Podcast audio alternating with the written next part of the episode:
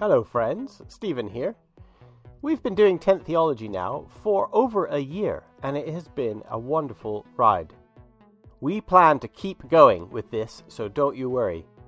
But I did think it would be good to take the time to mention something I've never really talked about on the podcast before, and that is our Patreon account. If you go to www.patreon.com/10theology, you will see three different levels that you can give at. Every level gets the same goodies, which is extra material, courses, teaching, and other interviews. We try and put something up every week so that you get the 10th Theology podcast as well as the Patreon bonus episodes. 10th Theology is a labor of love. It costs some money to make, not only our time, but also to host the podcast on the various websites and platforms. By giving to 10th Theology, you allow us to keep making this thing. We are so thankful for the patrons that we already have. And if you are someone who has benefited from 10th Theology or something that we've made in the past, do consider becoming a patron for as little as $5 or £5 a month.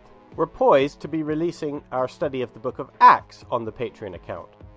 Here on the podcast, we're going to release the first 4 episodes, looking at the beginning of the Book of Acts. But then over on the Patreon account, you will get a line-by-line political theology reading all the way through to the end of the book. If you've been thinking about supporting 10th Theology, this is the best time to jump on board. Thank you for your support. Now on with the show.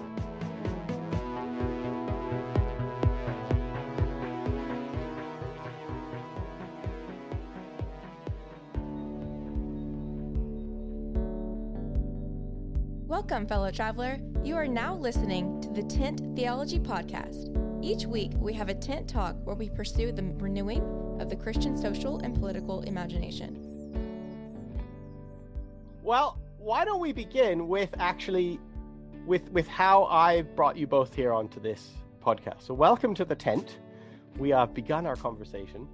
How it began, the simple version is that I read an article in the Atlantic a couple months ago on Down syndrome children, and also on how worldwide Down's babies are becoming extinct. I mean, there's just people are not really having Down's babies anymore, largely due to testing and then abortion. And it was a really good article. It was very humane. It had lots of stories on all sides. And my first thought was, I really would love to talk to my friend Virginia about this, because Virginia also in the last few years has had a Down syndrome baby, and I really admire her wisdom on things, and I like to hear her voice on stuff. So I wrote an email. I was thinking of writing an email to Virginia about this, when at the same time she wrote an email to me, because Virginia is a friend of the Tent podcast, and she had been asking me about abortion and violence, because we've been doing some stuff on violence. And she said, I think abortion and violence are two really big issues, and you haven't talked about that. You only talked about war. And so there's this kind of email crossing where I was going to write to her and she was going to write to me. And so then I started talking with Virginia about this subject. And I was hesitant, not because I don't think abortion isn't important, but because I just don't know where to start with these things. And I'm scared of it. And Virginia and I batted a few ideas back and forth about how we might conduct a conversation. And then Virginia had the brainwave. She said, I want to talk to my friend Andrea. I think we need to get Andrea in on this. Therefore, I am very happy to welcome Virginia Lindsay and Andrea Lipke to the program. And we are going to talk about abortion and adoption and Down syndrome and our experience of all these different things. So the first thing I want to do is perhaps the way we always do with 10th Theology is find out a little bit about your stories. So first of all, let's get some voices in. Andrea, can you say hello so we hear your voice? Hello, my name is Andrea Lipke, and I'm really pleased to be here. And where are you calling in from, Andrea? I'm calling in from the eastern end of Long Island in this beautiful state of New York. And you are an editor and a writer and an artist? I'm an editor and a writer, yeah. Okay. And Virginia, can we hear your voice? Hello. Nice to see you guys. And where are you calling in from, Virginia? I'm also calling in from Eastern Long Island, different town than Andrea, in Stony Brook. So. And you are an artist, a portrait painter. Yeah, I've been a makeup artist in fashion for a few decades, and yeah, sort of pivoting to do more art now. Well, let's start with you, Virginia, because you're the first person that I knew in this conversation. Can you tell us a bit about where you came from? What was the what sort of culture were you born into, and what did people think about abortion and adoption and these kind of issues? Yeah, sure. Well, I'm originally from Alabama, so there's a lot of stuff you can infer right there. I grew up in, I have a sort of a weird background. I initially grew up in the church that started the PCA denomination. So super Calvinist, super conservative. And PCA stands for our non-American listeners. The Presbyterian Church of America. Okay. It's sort of the more conservative wing of the Presbyterian denomination. Mm-hmm. I also grew up charismatic Pentecostal. So I haven't really met very many charismatic Presbyterians. So I feel like, yeah, so kind of weird background. I would say, as far as abortion goes, you know, kind of the classic pro-life, politically pro-life in the sense that we all know stereotypically, which is, I do think my parents were, you know, a lot of times when we talk about pro-life politics, you know, I think it is appropriate to say more pro-birth. Okay. I think we all know that a lot of the politicians and the ideology that comes with that is often not really that concerned with life after birth politically. Right. So... Was abortion something people talked about? I mean, was it? Abortion was definitely something people talked about. I would say a hot button issue. Yeah, I think more than I feel like my parents, particularly my dad, I was hearing a lot more about justice and taking care of people and loving people.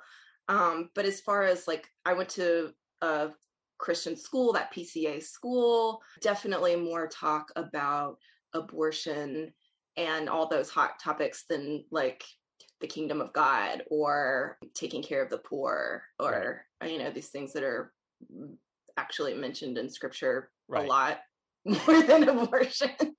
But I remember when I was in high school, you know, there's that famous video, which actually it was Francis Schaeffer's son, I think. And my grandfather was good friends with Francis Schaeffer, and he was into apologetics. And I think he was arrested a few times for protesting in front of abortion clinics. And so, yeah, I mean, abortion was definitely like a no-no. And did you have any contact with anyone from the other side? I'm using heavy air quotes here, side. Yeah. Well, what's interesting, and this isn't really my story to tell, but in a personal way, it's quite likely that I wouldn't even exist if it wasn't for abortion. So that's a little bit existential. That's not something, you know, I think was talked about much in my home, but enough that it's definitely something to consider. I certainly knew people who'd had abortions, you know, a number of people. It's so common. No, I wouldn't say that like any of the pro-choice movement was ever considered. I think it was always vilified, always these people are murderers. Yeah. Okay. And we are going to get to where you are now. But before that, I want to find out, Andrea, how can you tell us a bit about where you were born into? What kind of imagination did you have about this thing? Yeah. Well, I was born in London, actually. And my mother was from Sweden and my father was a New Yorker. And my mother had been a Fulbright scholar for a year at Cornell University in Ithaca and met my father, and they fell in love. And so we grew up moving every 2 or 3 years, kind of between England and all around the United States. And my mother was very, very Swedish in certain ways, and that she was very stoic, very kind of, I think, liberally minded until she became a born-again Christian when she was 36. Okay.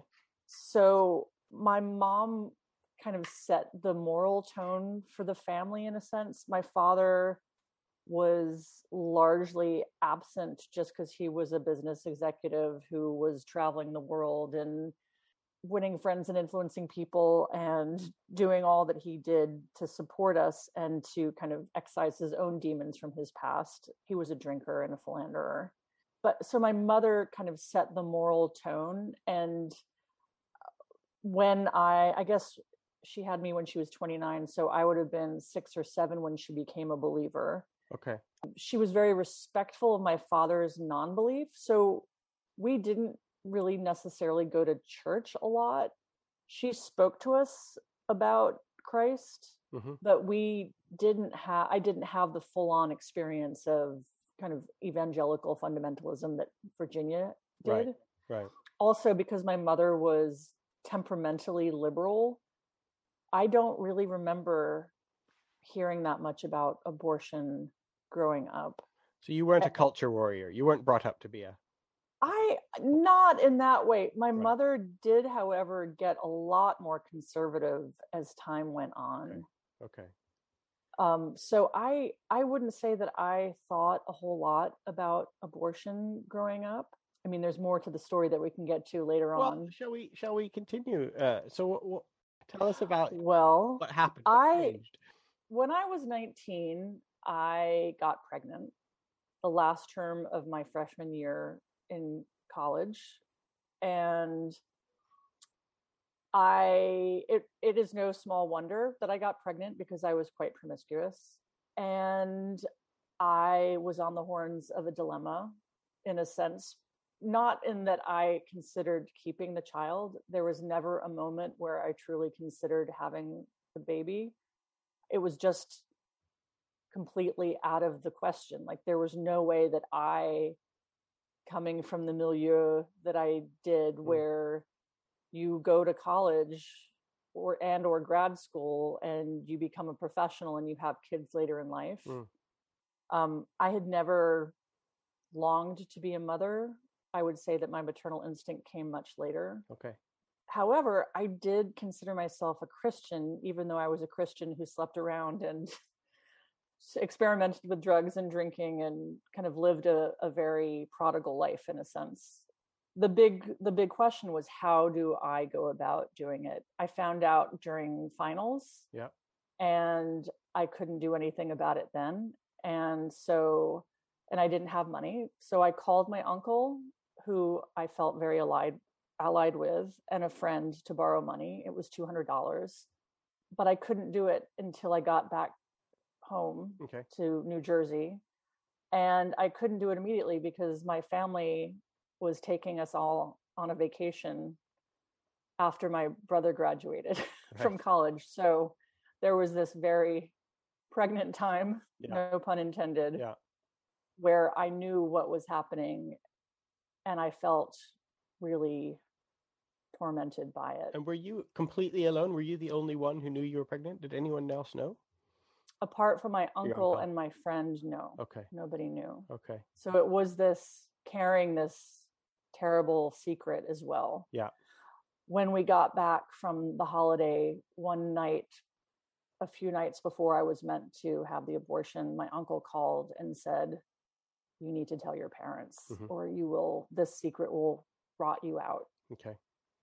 And so I had to tell my parents, and it was terrible, as it would be for anybody, but especially for a family that was really split down the middle. With my father, immediately said, "Of course you're getting an abortion."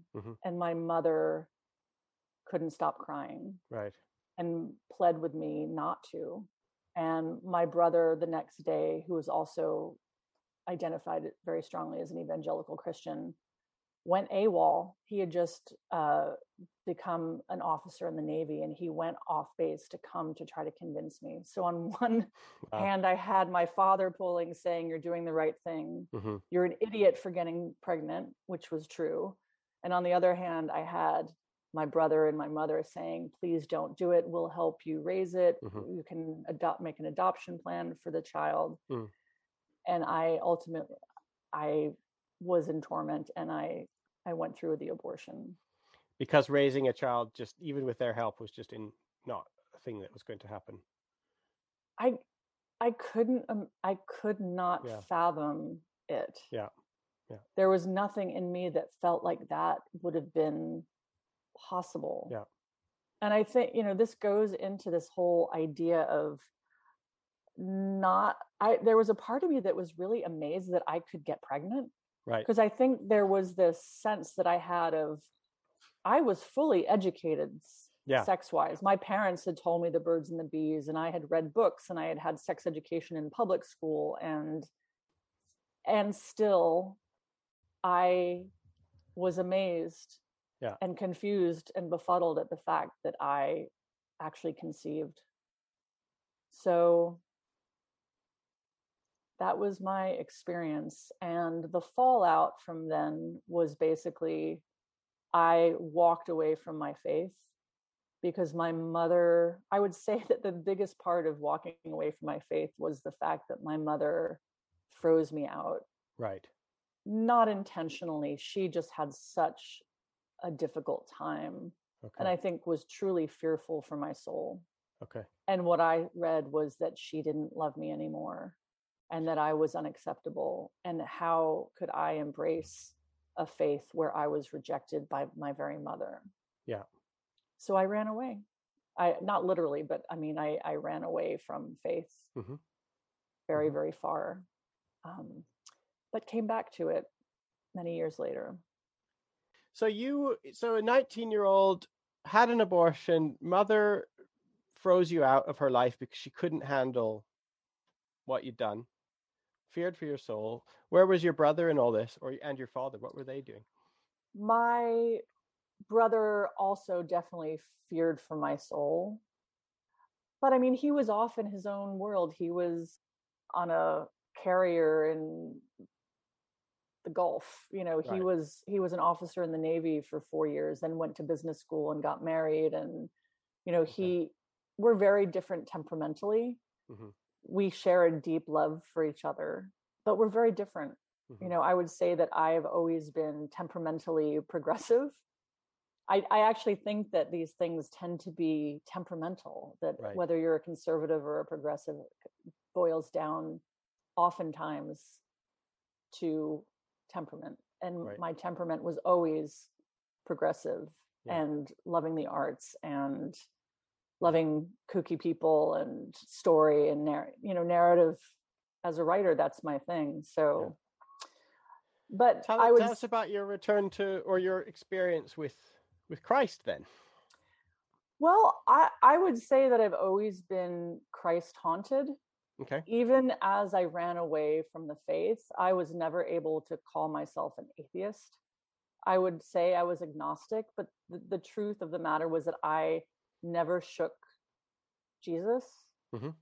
How could I shake Jesus? He was not the problem at all. Right. Right. But I really started believing. So I was God haunted. Mm. Had felt acutely that hole, that kind of existential maw. Some people feel it more than others. I've always felt it, even as a child. And I thought I really could fill that in with success and with love. And success looked like ambition, moving to New York after graduating from university and starting to climb the ladder in the New York arts and literary scene, and doing really, really well for myself, and meeting a wonderful man who was a filmmaker, who was American but grew up in Switzerland, and we got married and had a great loft, and I was a columnist for the New York Times, and at age 31 basically fell apart, in a sense, because of all of that. I had been given all that I had thought would fill me, and it was the literal ashes in my mouth. It wasn't enough. Once I had attained having a biweekly column in the New York Times, I realized that that meant nothing and that it would only mean something if I could be a contributor to the New Yorker. Yeah. Once I had a lunch meeting with the New Yorker, I felt like this, what is going on? And I fell into a very deep, anxious depression and basically had a nervous breakdown and had to put aside my gig for the Times and go on antidepressant medication and reconsider my life in a sense. And even though I didn't think it was, I knew it was an existential crisis and a psychological crisis. I didn't realize it was a spiritual crisis. Okay. Until about a year later. And I was much more stable. I also had a much better relationship with my parents, especially my mother, because I had never been able to tell her how hurt I was and bereaved at her reaction and the distance between us and how angry. And when I was in free fall psychologically, I was able to tell her everything. And so we had a closer relationship. Mind you, she was Swedish, so there's only a certain way that you can go with Swedish. There's only some. Listen, I live in England right now, Andrea. You could. I'm sure we could have a competition about emotional barriers. Trouble that. There's not only the fear of embarrassment, and of course, this goes into how wounded she was. Yeah. And from her past, etc. Because you sort of it almost sounds like you're saying you had nothing left to lose, and so you just reached out. What did I have to lose? I'd reached the point of perhaps either thinking that I needed to check myself into a psych ward or kill myself. Right. What was I afraid of? Yeah. Yeah. And there was a lot of fear. I think the fear that had me moving into free fall was somehow this fear that I was unable to love. And I think that had to do in part with the abortion. Right. So basically what happened, my husband at the time was back in Switzerland, in Geneva, seeing his mother. I was with my parents for Thanksgiving, and the Saturday after Thanksgiving, I was up for a big job as the editorial director of a big magazine, and I didn't know if I could do it. And there was kind of a controversy going on because I was being hired above my old boss, etc. And I was going into anxiety spiral and saying, bemoaning to my mother that I didn't know why I couldn't get my act together. And she said, I know why, you need Jesus. And I said, I know you think I need Jesus, but Jesus is for you. Jesus is not for me. And then she looked at me and she said, what are you afraid of? And it was the best question she could have asked, because I had been feeling this tug, but I had been denying it because I was afraid of what my husband would think. Okay. He came from a very bohemian family who basically loathed any organized religion and thought it was all hogwash. Yeah. And how could I possibly admit to him that I had been God-haunted? Right. When that was the very thing that he thought, that he derided in my family, especially my mother and brother. Right. So I looked at my mom and said, I'm afraid of what Pierre is going to think.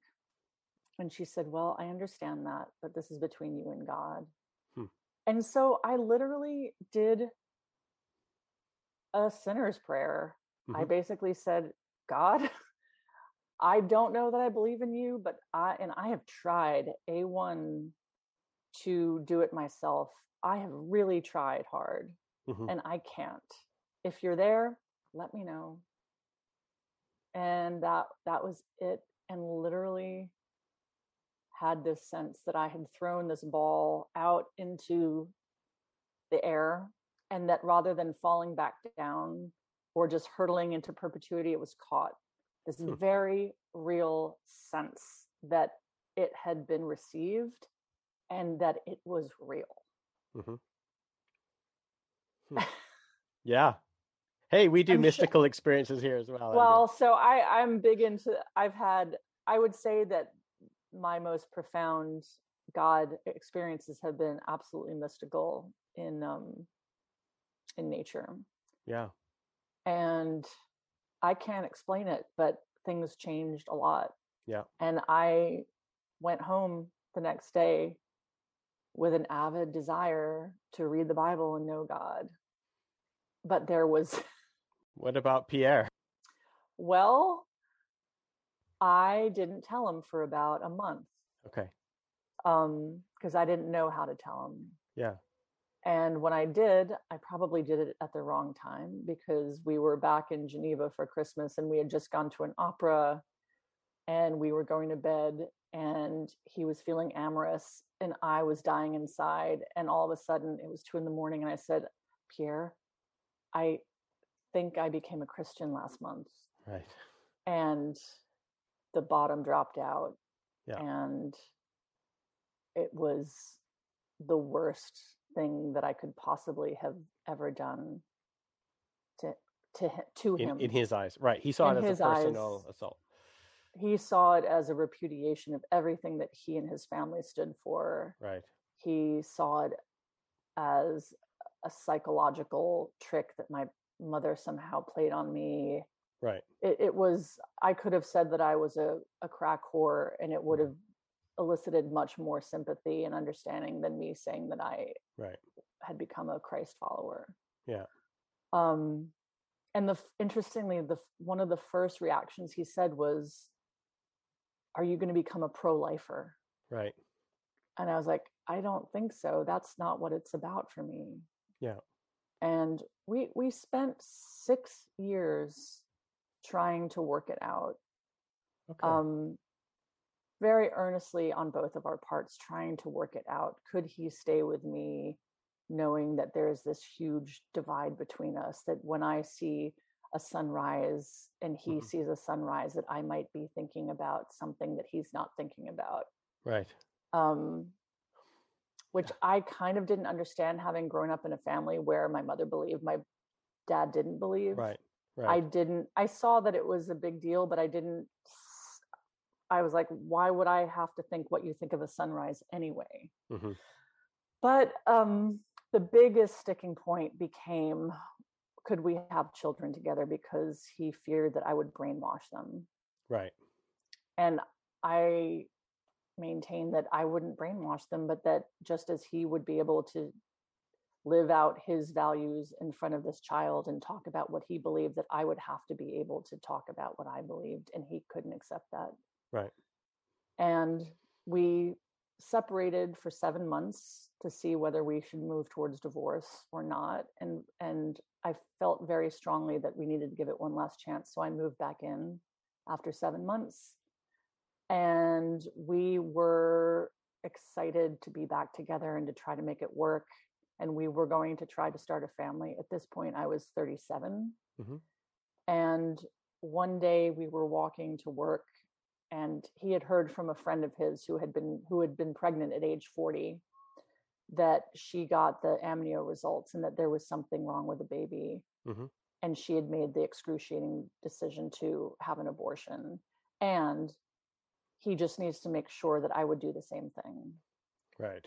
I was 38. So I was twice as old as I was when I had gotten the abortion, and we were walking up Sixth Avenue in Manhattan, and I was first so hurt that he would ask me to promise something like that, knowing how ambivalently I felt about abortion and how hurt I had been, and also when I said, well, like what kind of, like anything, like a clubfoot? He was like, anything. Hmm. He's like, especially Downs. And I said, I can't do that. And that was ultimately the beginning of the end of our marriage. And so we divorced when I was 38, and thinking that maybe I wasn't ever going to be able to have children. Yeah. Given the fact of my age, and that I was at ground zero at that age. So it was the most painful 6 years of my life, that kind of interim. But now you you are It's married, not the end of the story. But you are married and you have children. Can you tell us, Andrea, about where are we up to now? Tell us up to where we are now. Well, 4 years after divorcing, I met my husband, Ira, who was also divorced. He's 8 years younger than I am. So I was 42 when we got married and he was 34. And we knew that we wanted a family. Actually, I met my husband the same night that I met Virginia. Okay. And her husband, Jeremy, and your cousin, Christopher, in fact, all on the same night. It changed everything. And Ira was 8 years younger than me. So I was 41 or 42 at the time. And he was 34, 35. And we became really good friends for a year. And then fell in love and basically dated for 5 months and then eloped to Brazil. Okay. We knew we wanted a family together. Virginia was there. She witnessed it. 6 people on a beach. It was amazing. And we knew that we wanted a family, but also knew that I was pushing it biologically. So we didn't want to try to get pregnant immediately because we wanted to have time together, especially since we had a very short engagement period of 1 week. So when I was 45, we tried to get pregnant and it wasn't happening. And I didn't believe that I needed to get pregnant, right, the conventional way or even the artificial way. So we decided to adopt and went through the process of adopting through an agency outside of Philadelphia, and were chosen by a young couple. She was 19.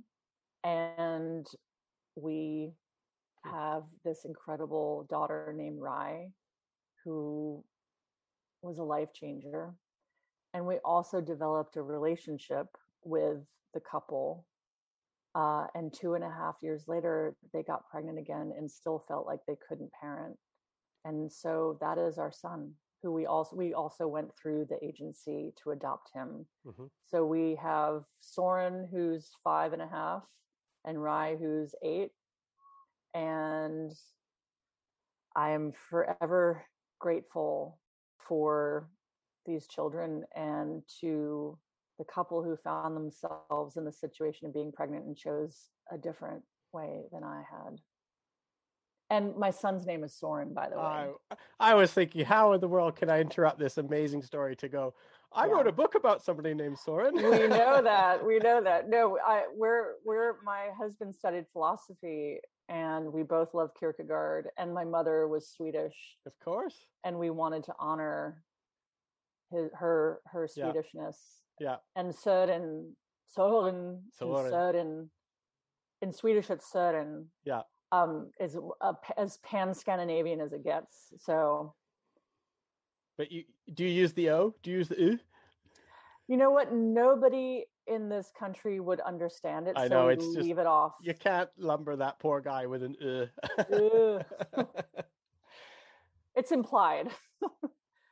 So now, Andrea, tell me about abortion now. What is your view about abortion now? And have you ever got involved in some of the debates? I mean, if you're around Christians all the time, like how do you talk about it to other Christians?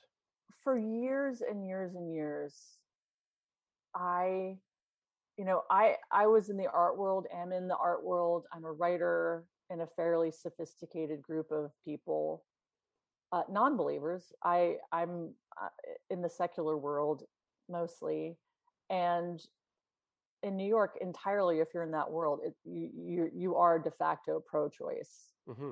And in the late 80s and 90s, there was a really strident, culture war going on, mm-hmm. of course. And I would find myself drawing back, not being able to claim either side.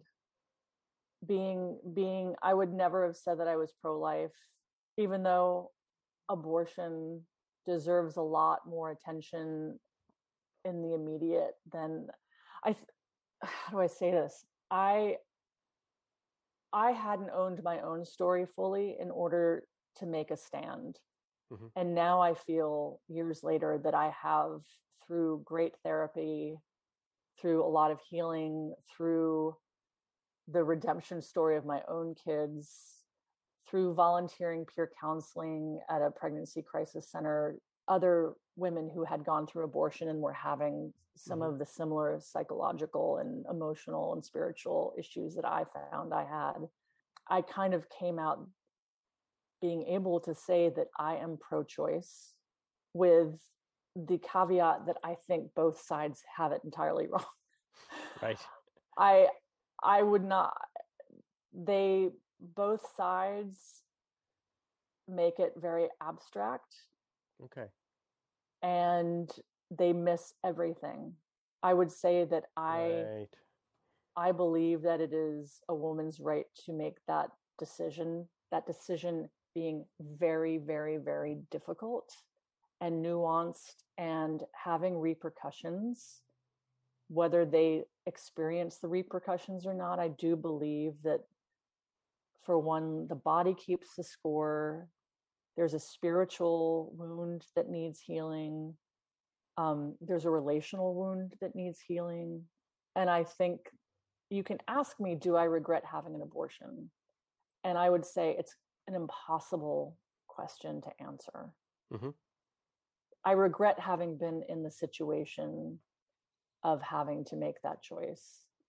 And I would say there was no excuse. I should have known better. I should have acted better. I didn't. And I have deep regrets around that. But do I wish that I had had a different life in terms of having had a child out of wedlock at age 19? And I can't know what that would have been like. And I don't think it would have been a pretty picture. But neither was this a terribly pretty picture. I mean, the thing about Hashem, I'm having a hard time calling God because God is so much bigger and more mysterious than anything that I can ever name. Yeah. Is that he, she, it weaves our story into something that can be life-giving to others. And I've found that this experience has been very life-giving to others. Yeah. And I do have a story about that I can get back to. But so in the interim between getting married and adopting, I volunteered to peer counsel women at a crisis pregnancy center in New York. And this pregnancy center was based in the gospel. I didn't want to have anything to do with telling women that they should not have an abortion. Right. I wanted to peer counsel women who have had them. Mm-hmm. And so I did this, and it was like getting thrown into the middle of the ocean. I'm a very type A ambitious person. So I think that maybe I missed my calling to be a therapist, because I've had so much therapy in my life. I think at a certain point you think maybe I should just become a therapist and make money instead of spend money. I've sunk all this time into it. So I had this young woman who was really smart and really hurt. She was in her mid-20s. She had been pregnant at age 16, and it had been really hard for her, and she was not a believer by any means. I think she had a spiritual life, but it was distinctly not Christian in nature. Yet she had gone to a Christian organization for help, and I counseled her, I think, for like 6 months every week, and developed this really intimate, safe space to share her pain and just witness it and walk through it with her. And I spoke to her yesterday. She said that it changed her life. She now has a child who's 4 years old. It turns out was born the same month and year that my child would have been born. And there's this very real sense that in a similar way that Rye was born to a 19-year-old who had made a different choice, that somehow meeting this woman and counseling her at this point in time was a full circle for me, because she was the same age as my child would have been. Again, I'm a storyteller, so I find like I'm looking for these narratives, but it really did kind of come up in this sense that we really changed each other's lives, and I helped in her healing and she helped in my healing. And she is an ongoing part of my life, and I'm really thankful to her. And interestingly, she, a month before COVID hit, went to the same organization to volunteer peer counseling, because she wanted, as she said, to pay it forward. And then, of course, COVID hit and she hasn't been able to do it. She's homeschooling her 4-year-old single-handedly. I have more stories, but I think I should probably cede to Virginia at this point, and I'm welcome to answer any questions. So we left you, Virginia, as a young girl in Alabama in, I'm guessing, the sort of culture that was exactly the sort of culture that Andrea's husband despised. The kinds of people that Pierre was most scared Andrea would become. So where are you now? Where did we get to? We left you at a teenager in Alabama, did we? Bring us up to speed. You made some different choices in your life. Yeah, it did. And actually, I have to say, Andrea is the godmother to my son, who has Down syndrome, and I couldn't think of a better godmother for him. I call him the love bomb. You're a love bomb. Actually, you're a love bomb too, Andrea. Yeah. So I feel like I personally evolved on this issue a lot. And I think, you know, we'll talk about sort of the larger issue later. But just personally, yeah. So I grew up very kind of politically pro-life, not fully understanding the nuance of the argument. I don't think I was really educated in that way. When I was in college, there was a minute I was like totally in the whole purity culture thing. Didn't kiss a boy till I was 21.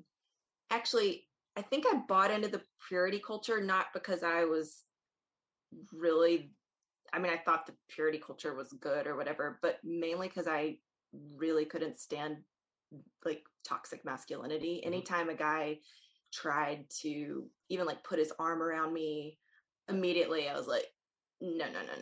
You know, I just didn't like, did not like to be dominated by men at all. Super, super bristly about that really fast. But anyway, when I was in college and the first guy I kissed, ended up actually having sex with him, kind of not really, it sort of just kind of happened accidentally. It was kind of weird. Like I was not prepared at all. Like I didn't have a lot of sex education, obviously, like no prior real experience. And for a minute I thought, oh, I could be pregnant.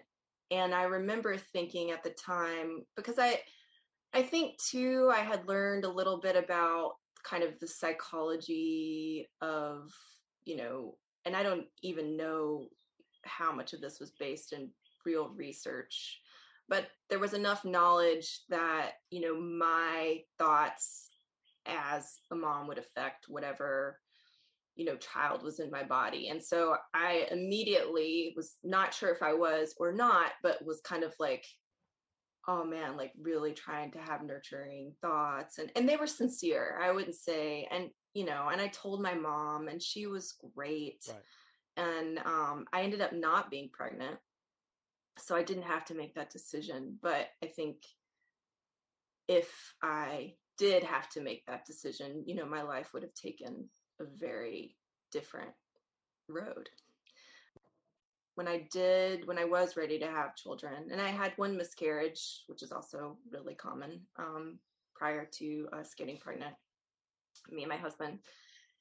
And I remember when I was pregnant with my first child, my daughter Bea, and looking at the you know, the sonars or whatever, and thinking, my God, like, how could people, like, this is wrong to have an abortion.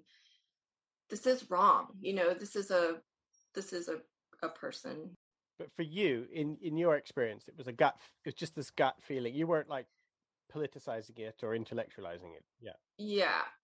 And then I remember feeling like really torn, because I don't think that I've ever been really, when I grew up, when like was out of my cultural context, staunchly pro-life, staunchly pro-choice, not, it's such a nuanced, vague thing. And I think it does require a lot of seeing and attention and learning and getting outside of yourself and confronting a lot of your own issues, a lot of your culture's issues. And that wasn't something that I felt like I had the brain space to do at that time. And so when I was kind of more confronted with it, when I was pregnant with my daughter, I was like, okay, well, I think abortion is wrong. I don't know what that means about whether it should be legal or not, but was kind of thinking maybe it should be, I don't know.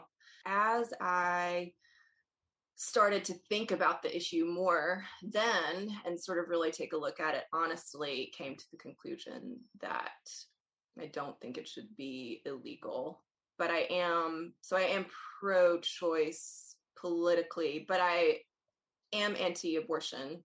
I am, I would say, pro-life in the real sense that I believe in life, and I believe in taking care of life, of creation, of each other. And so I think that opens up a whole nother can of worms, because that goes beyond the abortion issue. That's everything. And I didn't see the people who were saying they were pro-life politically doing that at all. Not at all.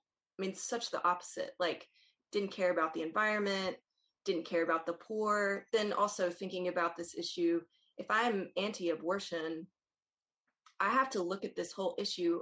How women who have abortions, it's not like they're like, yay, I'm excited to have an abortion. How, like, they've been put in a position. And I think, you know, that's something we can talk about later, this question of nonviolence and how that plays into, you know, we hear a lot from Christians about nonviolence to babies. Well, what about nonviolence to women? They're not talking about that as much. Were you crystallizing these feelings and thoughts while you were having your daughter, or after you'd had your daughter, or kind of all around, and then after? You know, it, and I'm sure I'll still evolve and change on this issue, and I hope I do, because it's not black and white. You can't be dualistic thinking about this, and I think, you know, that's where the pro-life, pro-choice conversation is really broken. And I'm hoping that talks like this happen more often, where things can be addressed more holistically, and we can really see each other better. I think that's where to start. Like, how do we see each other better? So we name checked that Andrea is the godmother to your son. So bring us up to your son. Yeah, so that was a whole nother thing. And so abortion did end up touching my life in a real way. When I was pregnant with my second child, my son, I was 35. And so when you're 35, you're required to have the prenatal testing. I declined it with my daughter. I don't know, I cannot remember if I wasn't allowed to decline it with my son, but I think for some reason I just said, you know, okay, we'll just do it this time. And it ended up he did have Down syndrome. Oh, I know what it was. It wasn't that I was required. We went in for a scan, and the size of his neck looked thicker, and they thought he could have Down syndrome. Right. And then I said, okay, I'll do the test. I was even kind of conflicted about that, which is silly. There's no reason to be. I just was. I didn't feel like it would change my decision, but it's nice to know, you know, so you could prepare. So found out my son was going to have Down syndrome. I think with that, there's the death of an idea. So you go through a grieving process. I my husband and I, where I felt like we were really connected on so many issues, came to a point where we were totally on different pages. So for me, I couldn't consider an abortion. It just wasn't something that I, whether I'm a Christian or not, it just wasn't something that I felt like I could do. We had tried for this child. He, you know, we were in a family. What am I going to do? He's not good enough. Throw him away. Like, no, gross. I just felt really uncomfortable with that. And also thinking about too, for me, kind of an everyday life, even before I got pregnant with him, anti-discrimination and inclusion and diversity was really important to me. How could I say that those things, fight for those things, or talk about those things being important to me, and then discriminate against my own son? To me, that felt sick to me, actually. I felt pretty strongly about that, where my husband did not. And also he was very upset about the diagnosis, and he really wanted to consider an abortion. And we had, I mean, he would say we didn't have a lot of talks about it. We did have a lot of talks about it, but I was put in an awkward situation because I'm carrying a child who's now, you know, over 20 weeks. So he can hear, he can all these things. He can hear our conversations. He can feel my energy. And I am talking with his father who wants to consider killing him. Right. And so then I'm feeling vulnerable. Like, I have to protect my son. Am I going to have to choose between my husband and my son? Now, this paints my husband in a bad light. This is true. I don't think it's his brightest moment, but at the same time, I have to say, like, he's a really wonderful person. He's a great dad. Don't hear the story and think there's nuance there as well. He had suffered depression for a very long time and was newly out of medication, doing really well. I think he had a real fear that, and legitimate, that this was going to throw him back into spirals of depression. And then how would that affect, would he make it? And also, how would it affect our daughter? How would it affect our family? And could he function? You know, and that's legitimate. And he was so grieved. And so there was just major division in our marriage, and we're both Christians. I mean, so there wasn't a kind of religious, you know, divide. Obviously, we ended up having him. I don't know. And my husband would say this, in the end of the day, I don't think he knows the answer, whether or not he could have actually gone through with an abortion or not. But I think he was really upset that it wasn't something I was going to consider seriously. I mean, I did listen to him and we did talk about it, but it was just, it was not in my brain space. And I think that was really, really upsetting for him. So Virginia, where is your husband now with this story? He's in a very different place. It's still a place of growth and complication. And I think this journey for both of us will probably never end, as journeys never end with any relationship anybody has. But it's pretty amazing to see how opening this door has changed both of us. And I think for my husband in particular, who has always kind of had more issues with this, he's become so much more open-minded, and things, I think I would say before, he, you know, he's 2 Ivy League degrees, very kind of on paper, very successful.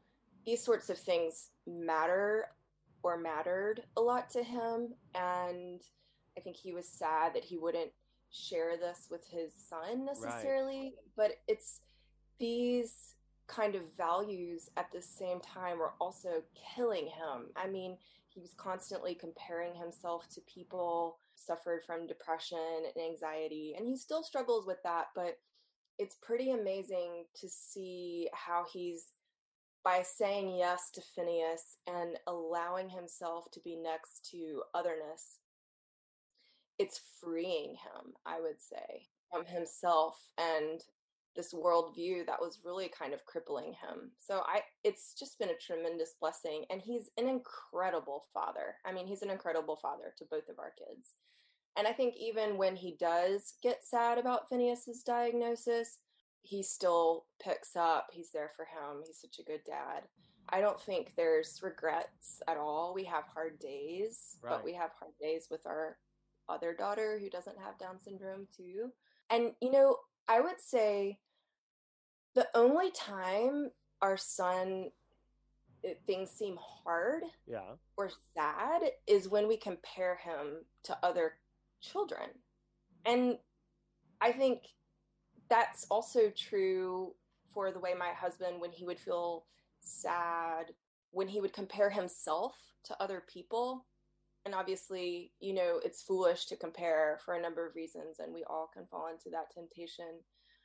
But it's pretty amazing to see, in a way that's so crystal clear, the dangers of that and the pitfalls of that and how unnecessary it is and how things are fine and good and happy when we don't do that. It's just that when we do, that's really the only time the sadness comes in. I would say it doesn't exist otherwise, which is really interesting.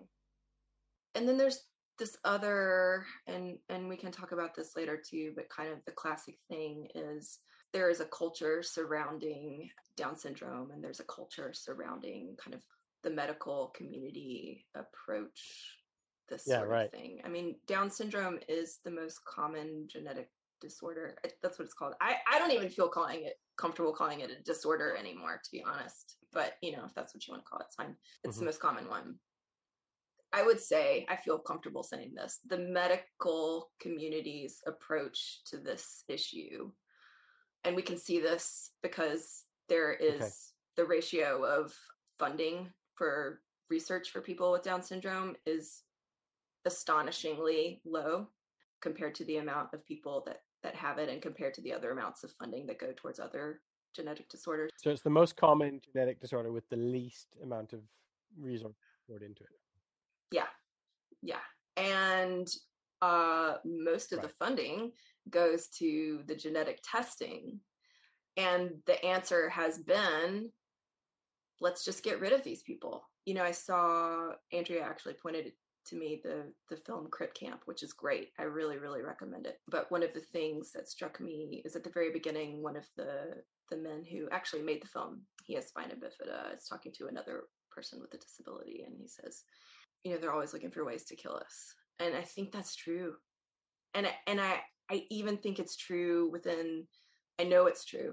And it within the progressive community. I will never forget, I was pregnant with Phineas, and Slate magazine, which is, you know, a real progressive magazine and has a progressive readership, had done a story similar to the Atlantic story, not quite as nuanced, but addressing, because in Iceland, you know, 99% of people with Down syndrome are being aborted, 99%. So it's becoming extinct. So there was an article about that in Slate, and I piped up, and, you know, this, I'm not on Facebook anymore, but at the time I was, and just was offering my opinion about the article as someone who was currently experiencing the whole prenatal stuff with this. And I used the word eugenics, and people freaked out. It was the most commented on comment in the whole thing. They were like, I don't know, hundreds. And I have never felt more violence against me in my life. And I was even like, I'm a pregnant woman. We're supposed to be supporting each other. And I felt gut punched over and over and over again by these women who are all about civil rights and racial justice, but did not feel like someone with Down syndrome was worth like this was even a conversation worth having. Seriously? It opened my eyes to, gosh, so many things that, you know, other people who are not valued in society, you know, I'm a white middle-class woman who really hasn't felt a lot of that. And now I can touch that in a real way, you know, in a different way, but it's just crazy. Virginia, Andrea, I'm going to draw this part of our conversation to a close. We have brought us up to the modern era, to the current age, and we are all now in one room.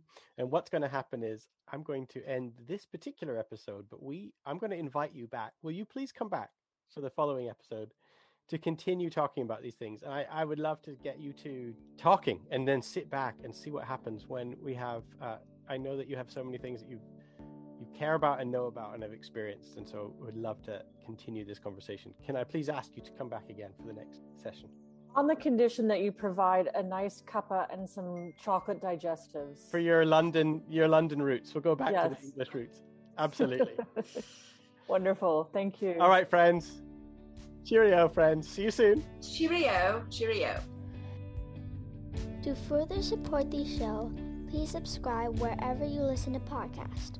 Follow us on social media and learn more about 10th Theology at www.10ththeology.com. Thank you for joining us, and God bless everyone.